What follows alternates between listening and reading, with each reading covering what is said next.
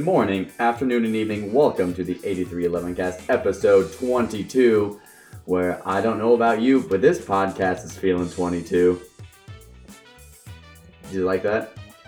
Did you like that? There's a Taylor Swift reference.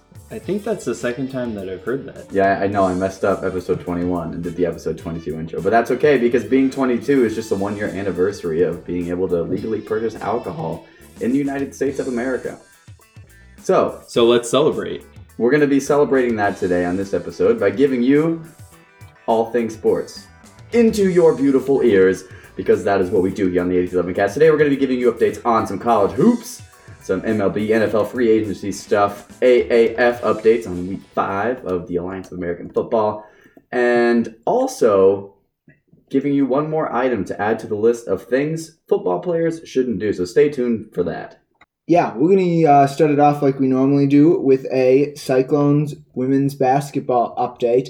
And it has been a fantastic week for the Cyclone women's basketball team. It started off on Monday when the Cyclone women played host to Kansas for senior night at Hilton.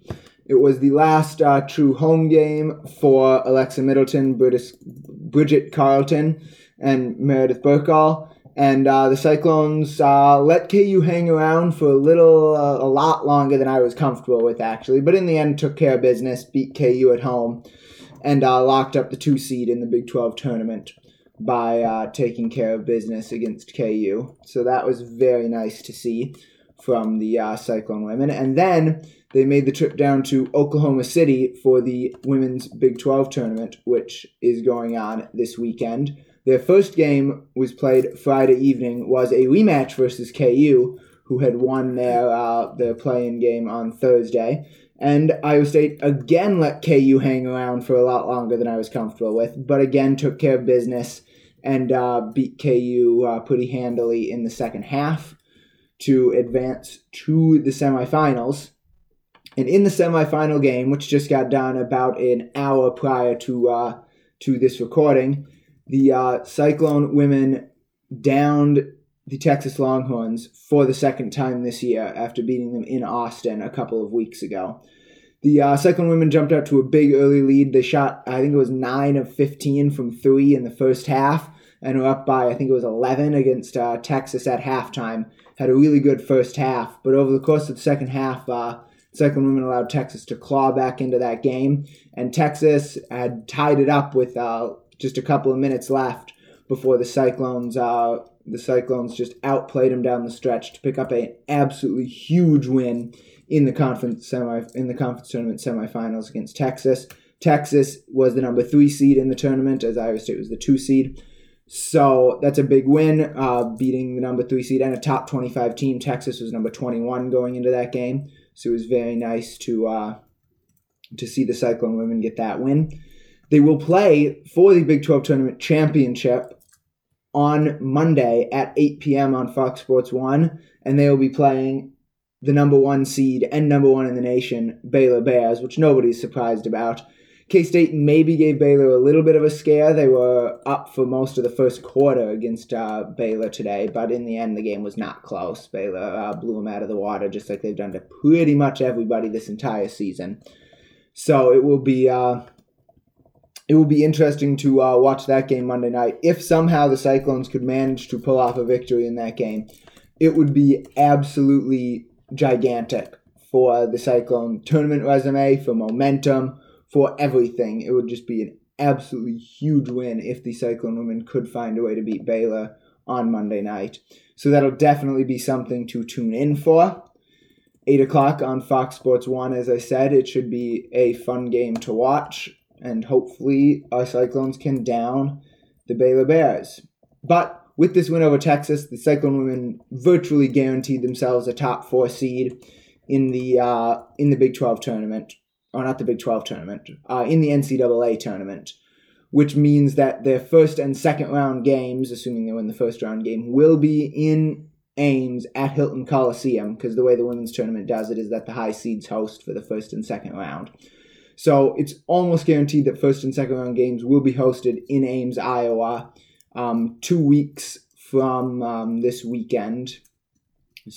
Uh, so the weekend of what would that be? March 23rd and 24th. First and second round games will be hosted in Ames, Iowa. So that will be it'll be good to be able to play those first and second round games in front of a home crowd at Hilton, and uh, to hopefully be able to get out of that those rounds and go to the Sweet 16, and keep this magical season alive. A season that has really seen uh, Iowa State beat expectations by a vast margin, being projected to finish sixth in the Big 12 to start the year and uh, getting the two seed.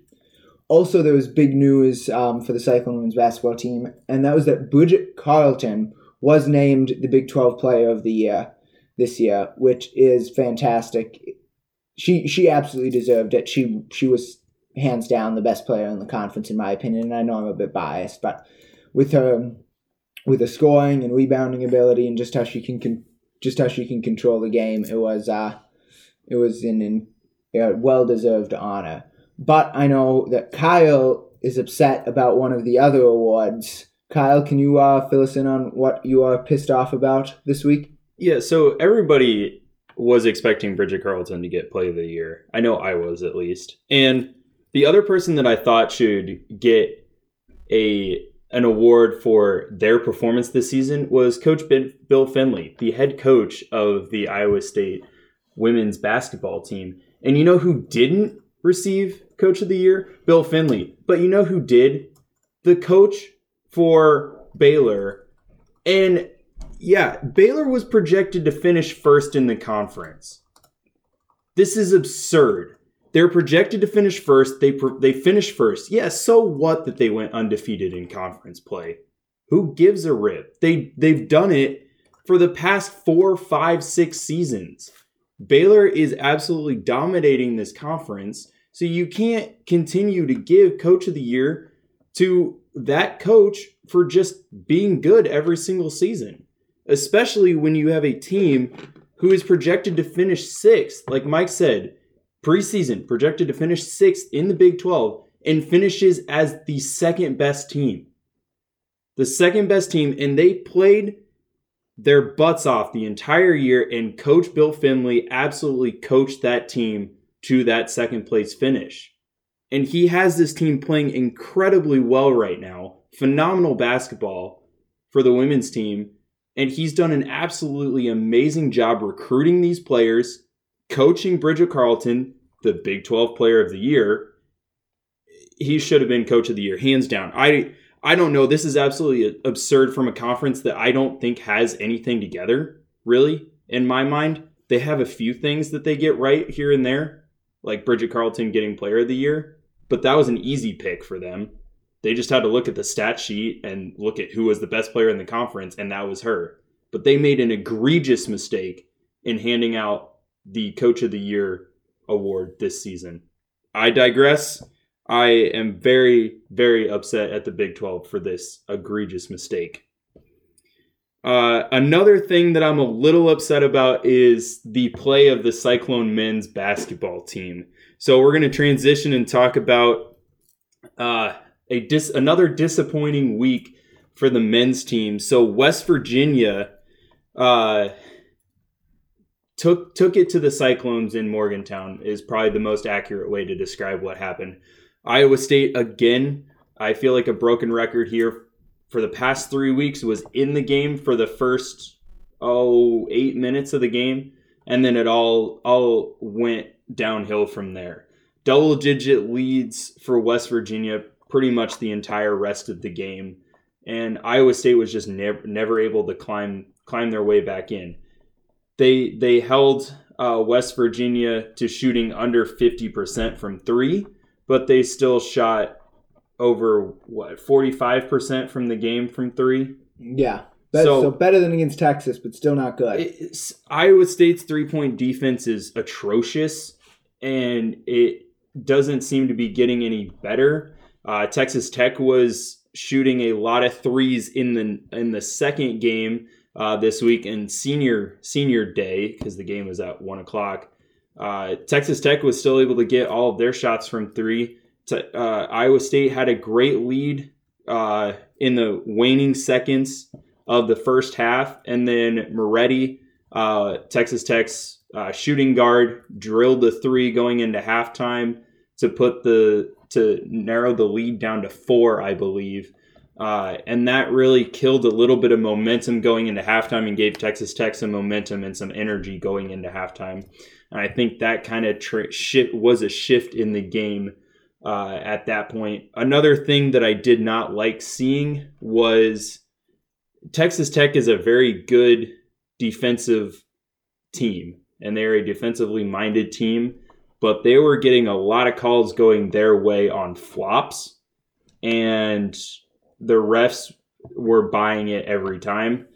So they sold it really well. Props for them to them for selling it and getting getting a lot of turnovers and uh, and change of possessions off of that. But it, there were if if you're not going to be consistent with calling calling fouls, then you shouldn't. You should find a level of consistency for the Big 12 refs. I was upset about that, but another thing, at least the Cyclones showed some heart and had some energy in that game. Hilton was rocking, and in the first four minutes, at the under four timeout or the under 16 timeout, sorry, uh, four minutes into the first half, I or the team got a standing ovation going into the media timeout as the Cyclones were hustling and diving on the court for loose balls. The first possession for Texas Tech resulted in a steal by Iowa State's defense. Uh, Nick Weiler Babb played great on ball defense for that. And the Cyclones just had a lot more energy, and I saw some resemblance of the team that started out the year, uh, a team that was on a roll before these past three weeks. So we'll see if that's the team that shows up for the postseason. Uh, speaking of the postseason, Iowa State will now transition to Kansas City, aka Hilton South, and take on the Baylor Bears, who have they have not fared well uh, recently in their past 10 meetings. We'll see if we can get a win against Scott Drew's uh, team in Kansas City. Uh, that game will happen at 11:30 a.m. on Thursday. So on Thursday this week, the Cyclones will take on Baylor at 11:30 at the Sprint Center in Kansas City. Uh, just a just uh, a public service announcement for anybody who will be in Kansas City. Make sure you show up to the pep rally uh, that'll be held, I, I, believe, about an hour before game, about an hour before tip off at the Power and Light District. So come and uh, cheer on your Cyclones and be there. Uh, I will be in the pep band playing for it, so be there and cheer them on, and everybody show out in full force, and let's get Hilton South rocking. Yeah, this is an absolutely huge game as far as where uh, NCAA tournament seeding is going to end up for the Cyclones. It would be good if uh, Cyclones could get one win in Kansas City just to show the selection committee that we're not in a complete free fall that it looks like we're doing, especially over a tournament team like Baylor. It would be good to get uh, get a good quality win against them before we uh, before the uh, selection committee gets to make their final say on Iowa State. As our seed has been dropping over the past uh, past three weeks from a lot of people having projected at a four to me now seeing a lot of sixes, sevens, eight seeds projected for the Cyclones. So um, it's really not uh, not been good, but it'll be good. It would be good to get a win over Baylor this week to be able to uh, to hopefully uh, steady that seed and stop the free fall before the NCAA tournament. Who cares about our seed anymore? Let's just go win this Big Twelve tournament. Give us some momentum going into the NCAA tournament. I'd be happy with that. Yeah, that's fair. It would be good. It would be good to just uh, would be good to just get a win. We just need to we just need to get some momentum because we're struggling so much right now. Yeah. But just the fact that uh, the NCAA tournament is uh, rolling around in uh, in basketball tells us that baseball opening day is right around the corner, and we've been giving you free agent updates and spring training updates as the uh, as spring training has continued on. But this week we don't really have any updates for you? I mean, Keuchel, Kimbrel, neither of them signed as the week got on. I mean, as of right now, uh, what, uh, 19 days, 18 days from opening day, depending on what team you are. And there's still those two big names unsigned. I, they're not going to be ready for the start of the season at this point. There's no way that they could be ready for the start of the year. So it's going to be interesting to see where they sign and what kind of deal they get, knowing that whoever signs them won't uh, won't get them for a uh, for the full year this year, especially. But I mean, the real holdup with them is that they're looking for long term deals, and um, and teams are hesitant to sign them to long term deals because they're both in their uh, low 30s and they've been showing some signs of decline. But no team really wants to sign them to a short term deal either because signing either of those players um, would result in the team having to forfeit some draft picks over to their former team. And nobody wants to give up draft picks for a short term deal. So those two players are kind of in the conundrum where nobody wants to sign them a short term deal because of the draft picks, and nobody wants to sign them to a long term deal because they're old and maybe showing some decline. So in in Kimbrel or not in Kimbrel in Keuchel's case, sorry, Keuchel has been offered deals from the Astros in variations of one year, two years, and three years, and he's he's declined all of those offers so far. Obviously, he's looking for more years, more money than he was being offered. But he had the chance to go back and sign with a team that's going to be another playoff contender this season again. So we'll see. We'll see if he if he's even able to work something out before uh, before opening day. I assume he'll find a team before opening day, but I'm not. Uh, I mean, I would have figured he'd find a team by now because now he knows he's not going to be ready for the start of the year too.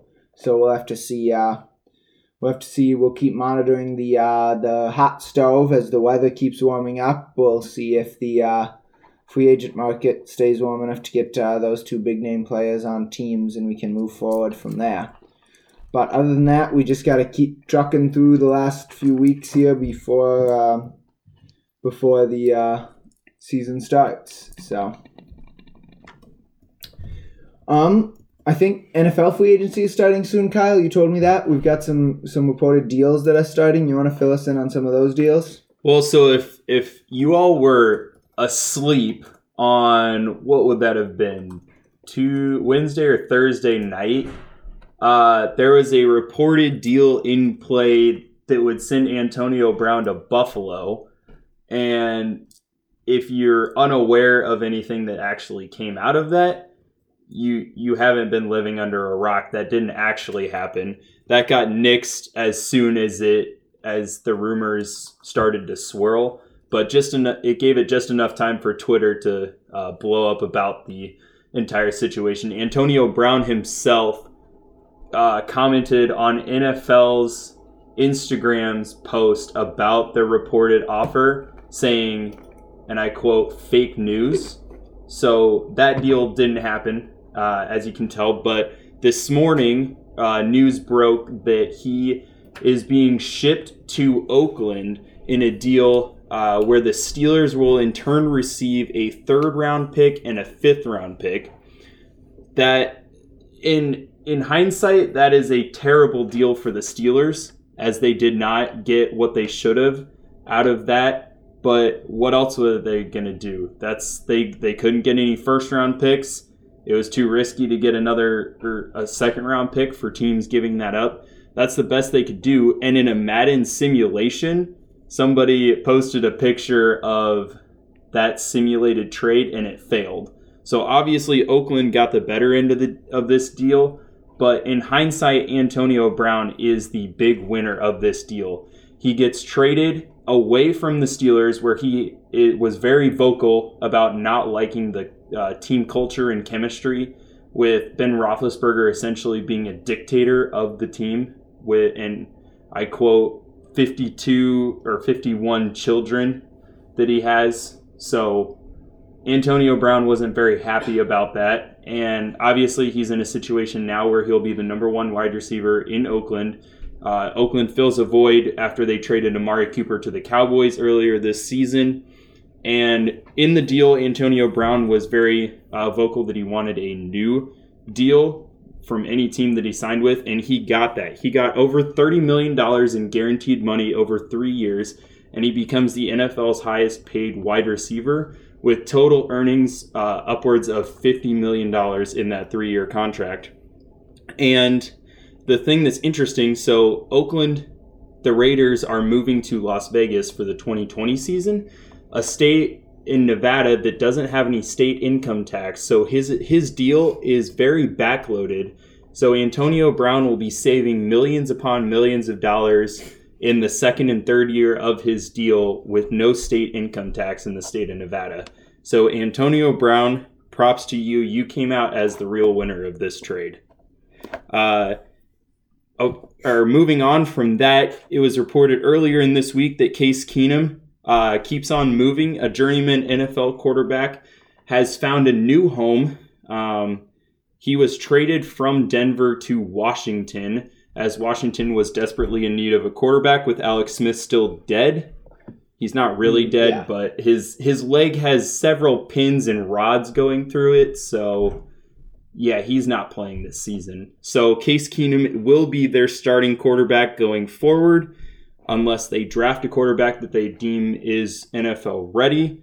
And in return, uh, so the the um, the uh, pieces of the deal included a swap of sixth and seventh round picks in the 2020 NFL draft. Draft and Denver also agreed to pay half of the salary owed to Case Keenum this season, which equated to about seven and a half million dollars, as Case Keenum was guaranteed $15 million for the 2019 season. Other free agency uh, news: every stuff is starting to shape up as players are uh, begin or reportedly going to be signed with teams. Michael Bennett is on the move to New England uh, from the Eagles, and now Martellus Bennett has is contemplating coming out of retirement, which would be the second tight end this season to come out of retirement, as Jason Witten had apparently had a terrible year in the booth, so he wants to go back to a dismal Cowboys team. Uh, so that's other news, but free agency officially begins or opens on the 13th of March. So this Wednesday at 4 p.m., free agency opens, and you will start to see a lot of roster moves and acquisitions this upcoming week. Yeah, there were also some rumors about Ndamukong Suh maybe uh, going to Minnesota to play for the Vikings. There's some things on his Twitter about that, but uh, there hasn't been anything confirmed on that too. Just a lot of rumors. Deals will start to happen here once uh, once that deadline happens. So that it'll be interesting to see what NFL players sign quickly and what ones uh, take a little bit longer to sign as we get closer to the NFL draft coming up at the end of April. One that signed very quickly was Eric Weddle, who was released by the Ravens already this year, and he signed within the week to the Rams. So the Rams add another key cog to their defense as they're going to be losing a lot of pieces this season just because they can't afford to pay everybody all the money that they are due. So the the Rams bolster their secondary with a strong with a with a very very good and talented safety in Eric Weddle. But moving on, so we have an update to our heralded section of things football players should not do. So if any of you weren't paying attention in the social media world this week, one of the Cowboys defensive ends who has a history of being suspended due to drug use uh, went went live on Instagram after a after a suspension uh, for more substance abuse uh, that was announced earlier this month, and he went live on Instagram uh, smoking a blunt. So he's probably gonna get a ban from life from the NFL, and yeah, he's he in his Instagram live video he said he was quitting and that he was done with this, that he was tired of the NFL and he wanted to just get high. So he'll be sitting at home watching football next season with Josh Gordon, maybe. So we'll see how that goes. Maybe they could become best buds. But we'll, I mean, we'll at least Josh Gordon has a Super Bowl ring. that is true. They did give him a the Super Bowl Patriots did give him a Super Bowl ring. So I guess- I guess- Josh Gordon. I guess he got the best of both worlds. He was able to get high and he still got a Super Bowl ring and he didn't even have to play in the game and get injured. So Seems to work out pretty well for him. Yeah. Uh, Wyatt, would you want to uh, run us down our entire list of things football players shouldn't do? Do you have that handy at the moment or not yet? Do I need to stall for a few minutes while you find that document? The Well, I- fact that I you're know- not saying anything tells me that I need to stall for a few minutes. I know I know Brian Peavy graffitied a bridge at Brookside Park, correct? Yeah, that's on the list somewhere. And and football players shouldn't get into fights in bars in a different country Well, no, it's not that. It's just in general. in Um, general. in general. So the entire list of things football players shouldn't do consists of these things: beat your family members. Don't do it. That's really rude and also illegal. Also immoral. Like, come on, man. Get into a fight in a nightclub, not specifically in London, but just in any nightclub ever. Don't get into a fight there. And like you said, uh, Brian Peavy with graffitiing the bridge in Brookside Park. Not, we're not saying that only Brian Peavy shouldn't do that. We're saying that all football players should not graffiti the bridge in Brookside Park here in Ames, Iowa. Just just the bridge in Brookside Park. Just the Park, bridge. right? We didn't say anything about anything about any other bridges, but specifically the bridge. Go in for the Brookside playground equipment. The kids will love it. Oh yes. Uh, we also have uh, throwing a dumbbell at the head coach. Why would you throw anything at the head coach first of all, and second of all, why would you throw a dumbbell?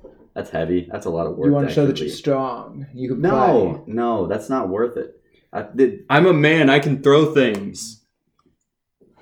Do you know what else they can do? They can run over cops, which is also something football players shouldn't do. You should not run over a cop, even as a normal human. That's not, you know, this huge jacked up NFL player that's like, "Bruh!" just don't don't run over cops. We to, for clarification, he ran him over with a vehicle, not with his massive body. Also, you should never get caught not watching film. That's part of your job as a football player is to uh, watch film, and so do that. Especially don't get caught. You know. Also, we have running off the sidelines to make a tackle. This is a high school player that did this up in Minnesota. Yup. If you're on the sidelines, you stay there. Don't run onto the field to make a tackle. Don't do it. We also have getting uh, pulled out of an on-field fight by a cop. Cops aren't supposed to be on the field, so you've done something really wrong if you got them on the field. That is true. Also, uh, going along with the whole running over a cop thing, you also shouldn't drive your vehicle over 100 miles per hour. Uh, if you do, don't get caught. So just don't do it in general. Also, don't tweet upside down. Come on. Shout out to Le'Veon Bell. How How many What? of these things are on the list because things Pittsburgh Steelers players have done? a large majority. It's kind of bad. at Pittsburgh's had a bad year. Don't tweet upside down. Also, speaking of the Steelers, stealing from your teammate's locker. Don't do that. That was also the Steelers. It was. It was. Uh, you also shouldn't argue with your coach over wearing a jacket. If your coach tells you to take off your jacket, you take off the damn jacket. That was not the That Steelers. was, That was- that was not the that was the Houston Cougars. Oofda. Also, not listening to are things football players shouldn't do. You should always be listening to this list, especially if you're a football player, to figure out things that you shouldn't do. It's not that hard. It's a pretty simple list, to be quite honest. Uh, also, we have uh, tweeting anti-gay things on Twitter. Don't do that. Uh, deciding not to pay your cab fare. If you take a cab, you should pay for the service that you had just received. Punch a cop who tells you to pay your cab fare. Those kind of go hand in hand. But if you don't, if you do pay your fare, then there's no chance that you're going to punch the cop that tells you to pay your fare, right? So just pay That's your true. fare, and then you also won't ha- have to even worry about punching the cop who tells you to pay your fare. That's that's definitely a very very cause and effect. That is true. And then also uh, with this latest edition this week, you also should not smoke weed while going live on Instagram if you're a football player. And that's a list of things that football players shouldn't do. Brought to you by the 8311 cast. That's that's a wrap. And Not on the episode, just just the list. so so it seems like the correct me if I'm wrong, the NFL has a lot of issues with players not really behaving as they should, right? Have we have we heard anything about the AAF players doing anything wrong? Not really. I mean, the AAF's pretty chill. And they're not big enough names that anybody really cares that they get in the news if they do something wrong. That's, That's true. I think the, the most interesting thing I found about the AAF this week is that the San Diego Fleet's uniforms look exactly like the Buffalo Wild Wings jerseys that servers wear. They have the same, they have the same color scheme. They have the same like design on the shoulders. Like like look at this. Here, I pulled up a picture for you guys. Uh, go Google this if you're listening to us. But that jersey there, it's it's has like the base gray color and it has the yellow shoulder stripes. It looks Oh, like a Buffalo. Wild Wings jersey. Maybe they are Right? part-time Buffalo Wild Wings employees. I mean, since I they don't guess. really make that much money. If you're playing essentially I mean- minor league football, maybe you got to go get some extra dollars. You know. yeah, you, you football can't be a full time job when you're playing in the AAF. I would bet. So Well, speaking speaking of the AAF, they have officially reached the midpoint in their inaugural season. Uh, so we will give you a rundown of the standings, minus or essentially minus one game that is still currently playing. Uh, but for right now in the East Division, the Orlando Apollos continue to roll. Uh, they moved to five and zero on the season and are the undisputed best team in the league. The Birmingham Iron, uh, one of your one of your hosts' favorite team, who still believes that they're going to win the AAF title, They are go Iron. lost this week and moved and dropped to three and two in the season. The Memphis Express uh, continued mediocrity, moving to two and three on the season, and the Atlanta Legends wrapping up the East Division at a one and four record.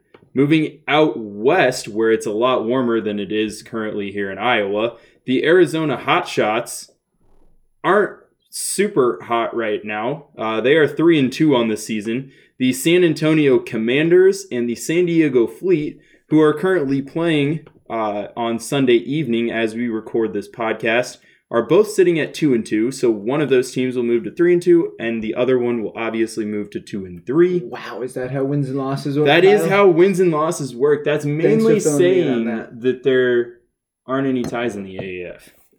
Speaking of There are the no fleet, ties in baseball. this this isn't baseball. But there are no a- ties. I just needed to fill you in that there are no ties in baseball in case. Are we anyone said that. talking about baseball right now? There are no ties in baseball. There's no crying in baseball. Also, no crying in baseball. Those are the fact. two rules. Oh, look look at the fleet jersey. Look at that. It's a San Diego on there. Like look, look at that. Look at the Buffalo Wild Wings jersey. It's like the exact they same took, thing. They stole the took color Buffalo scheme. Wild Wings off the back and put San Diego on it. Honestly, like come on. I mean, to be fair, all the other jerseys and like designs of the other teams are actually pretty cool. I think. And uh, I mean, it's but just- honestly, people love America loves Buffalo Wild Wings. I know I do. I can get behind that jersey. I'm into it. Yeah. Not a sponsor of Buffalo Wild Wings. Unless you want us to sponsor you, then please contact us. Hit us up on 8311cast.fireside.fm slash contact. So for the final team in the West Division, they're not doing so well. The Salt Lake City Stallions round out the the update in the standings at a one and four record on the season. Stay tuned to your favorite Midwestern space sport sports podcast as we continue to update the AAF through week six next week. Is it my turn? Is it my turn? Can I? Can I? Can I do my favorite thing? Uh, Can we I do my skip thing. this? So I We're think- running out of time, right? Yeah, let, We have us lots of just time. cut. Oh, Hey, we have lots of time. Don't cut off my thing. It's my thing. We can we can post edit this and cut it out. Yeah, we're just gonna cut it. Okay. We're, we're not gonna let this go live. But go ahead, Mike. Hey, we don't edit this podcast. We do it live in one take, except for last week when Wyatt screwed up. Okay, it was under a minute. Like we were like Boom. 56 seconds into recording. And I was like, "Oh God, I got the episode number wrong in the intro." By that I mean didn't, you, you told didn't me. realize. Joe. We told you. I was I was correcting that. We were both sitting over here like, should we tell him? And then we were like, no, we're just gonna see how this plays out. Anyway, I think what Mike's alluding to is the probably worst segment for the podcast, which is Mike's stupid rules with two O's. Stupid. Get it? Get it? Stupid. I, I think they get it. Yep. So, like I said, I still got some uh, some baseball fever. So we're going to talk about another uh, baseball rule this week. This is a rule that is uh, relatively new to the uh, MLB rulebook, and that has to deal with uh, catchers blocking the plate. So, for as long as baseball's been around, one thing that uh, catchers have been able to do is to uh, position their bodies in between a runner running from third to home and uh, home plate as to, you know, sort of get in their way so they have a harder time scoring. Well, this was probably five or six years ago, maybe even longer. There were some big name catchers like Buster Posey who were getting uh, seriously injured, breaking legs, uh, concussions, things like that from these collisions at home plate. So the MLB made a new rule saying that uh, catchers could no longer block the plate from an opposing runner coming in from third.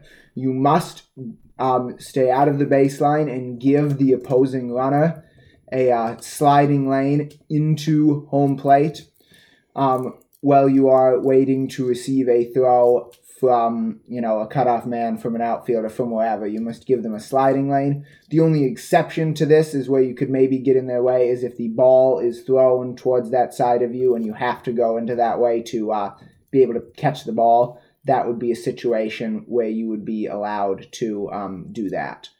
Otherwise, if you are called for interfering with the runner there by not giving them a sliding lane, the runner is automatically safe, regardless of how out they were in reality. So it's actually a pretty it's a pretty significant rule change because it turns outs into runs. I mean, not regularly, but on some occasions that actually turns outs into runs, which is a big deal in baseball where runs are hard to come by a lot of the time. So uh, it's definitely definitely a big rule change that still catchers aren't exactly sure what is and isn't allowed as far as it's concerned. So there's still some controversy about it. But overall, that is the rule. And so it has to be enforced by the umpires because that's their job. That rule makes sense for everybody. Everybody on board with that that that great rule for baseball. Yeah, it makes sense to me. I mean, it's kind of dangerous to place your body in the the, the running running line of somebody who's running It- at it's you. very- Wow, that was that was Mm, eloquent. It's very dangerous. I mean, Buster Posey got destroyed on a play. You're right, he did, but like that that if- really wasn't a blocking. But if you don't issue. want, if you if your catcher's valuable enough to your team that you don't want him blocking the plate, that can be your team's decision, right? That that can be a team or a player's decision, right? I don't know. I don't like this rule change. We can debate that later. That's not the point of the stupid rules segment. Just to to uh to inform you what the rule is. So, So- I feel I've done that. What Mike said is he's going to get very animated about this later off the air. Probably. yeah, I mean, probably. you've all heard my, you've both heard my rant about this rule before. Yep. His voice gets very high pitched and squeaky when he gets very upset and animated about things. Yeah, except my voice can't get very high pitched right now because I'm getting a little bit sick. But I guess what that's ha- that's what happens when you uh, stand out in the cold rain for three and a half hours to get a front row seat to a basketball game. While it's raining and sleeting, yeah. Hence the cold and rain, like I said. Did, did, did But you, have- didn't you didn't say sleet. I mean, I feel that my voice is also kind of going out because of yelling at the officials from the basketball game. But anyway, let's get move on into uh, the write that down predictions. I think we have a few that are coming off the board, including one of my predictions, and I think I get some points on the board, so I'm pretty excited. Mike, do you Can want to give can, us that? can can you tell he's excited? I'm we, we're, excited. we're gonna make Wyatt wait till last now just because he got excited. no. Um, one prediction we had come off the board last week is um, one that we told you about during last week's episode, and that was Josh's prediction that Miami would beat Duke last weekend. Um, we already informed you that it didn't happen, but I hadn't factored it into my uh, percentages or anything. So we officially take it off the board this week with a nah. ah. Um, another prediction that uh, came off the board, another two predictions that came off the board, I should say, with the uh, end of the men, uh, the regular season for men's basketball, is a prediction from me that said both the Iowa State men and women will finish in the top four in the conference. The women did so, finishing second in the conference. The men, on the other hand, did not. They ended up finishing fifth place in the conference. Very disappointing for them. So for that prediction, I get a Nah. which is strange because when I made that prediction, I was like, the men are definitely going to do it. It's the women I'm concerned about. And I What did we give you for that? way. I don't know. You'd have to go look at the sheet Because we we all felt very confident about that one. Yeah. Oh, how the tables have turned. I think it's on the third page, maybe the second page. Um. Anyway, um, the uh, other prediction that came off the board at the end of the season was one from Josh that said K State will finish above or tied with KU in the Big Twelve standings. KU got a share of the uh, Big Twelve title. They shared it with Texas Tech. K-State? Sorry, K State got a uh, share of the Big Twelve title with Texas Tech. So for that prediction, Josh could say ding ding ding ding ding Ding, ding, ding, Ding, ding, ding. And now I guess I have to talk about Wyatt's prediction because I don't have any others to talk about. Wyatt a few weeks ago predicted that at the Texas Tech game, Coach Prohm would take off his jacket within 45 seconds of game time. He did so within 10 seconds of game time. 11 is 11 it was seconds. 11 seconds. Okay. It was very fast, but it was also very steamy. It was very hot in Hilton. Yeah, it was. Very hot. It was. So for that prediction, Wyatt gets a Ding, ding, ding, ding, ding, ding, ding! I'm really excited. I I apologize to all of our listeners out there who have lost their eardrums due to that disgraceful dinging. Disgraceful. I would disagree with that.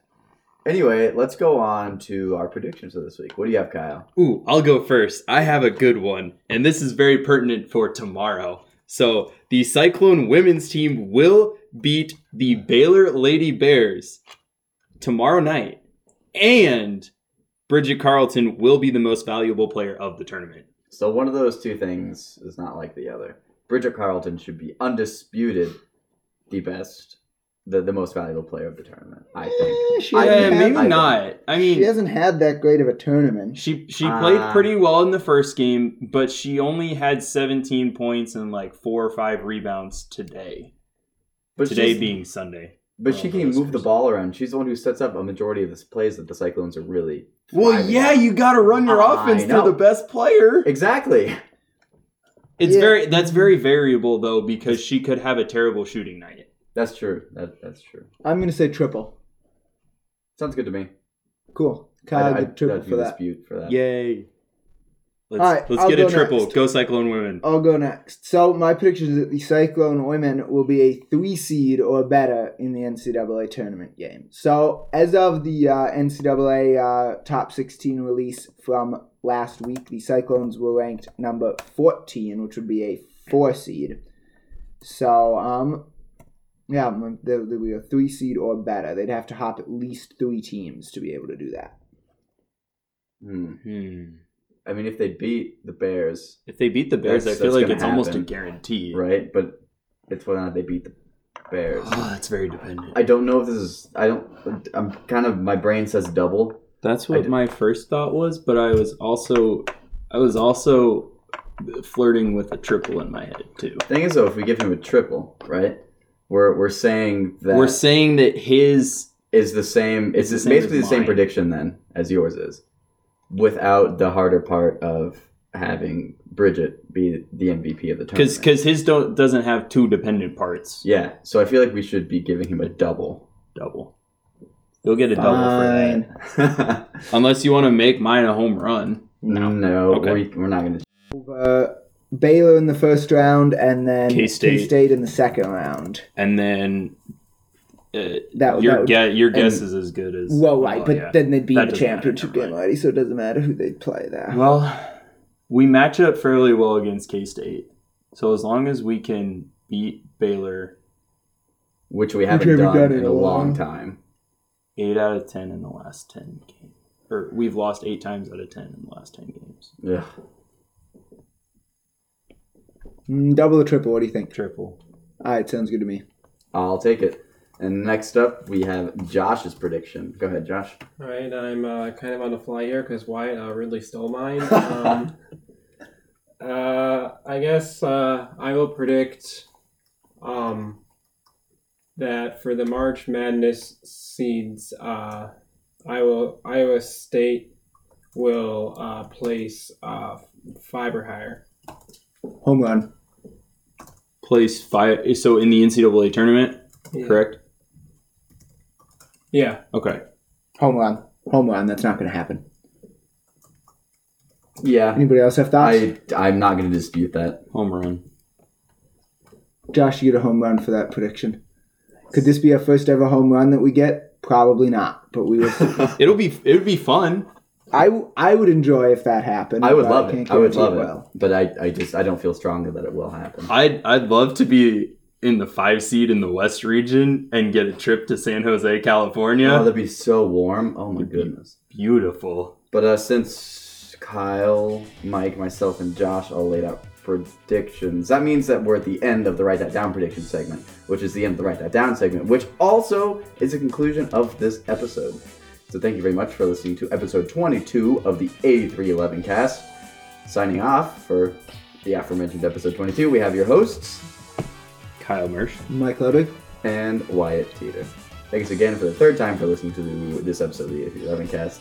We appreciate you allowing us to bring all things sports to your beautiful ears. Go Cyclones! Go, Go Cyclones. Cyclones.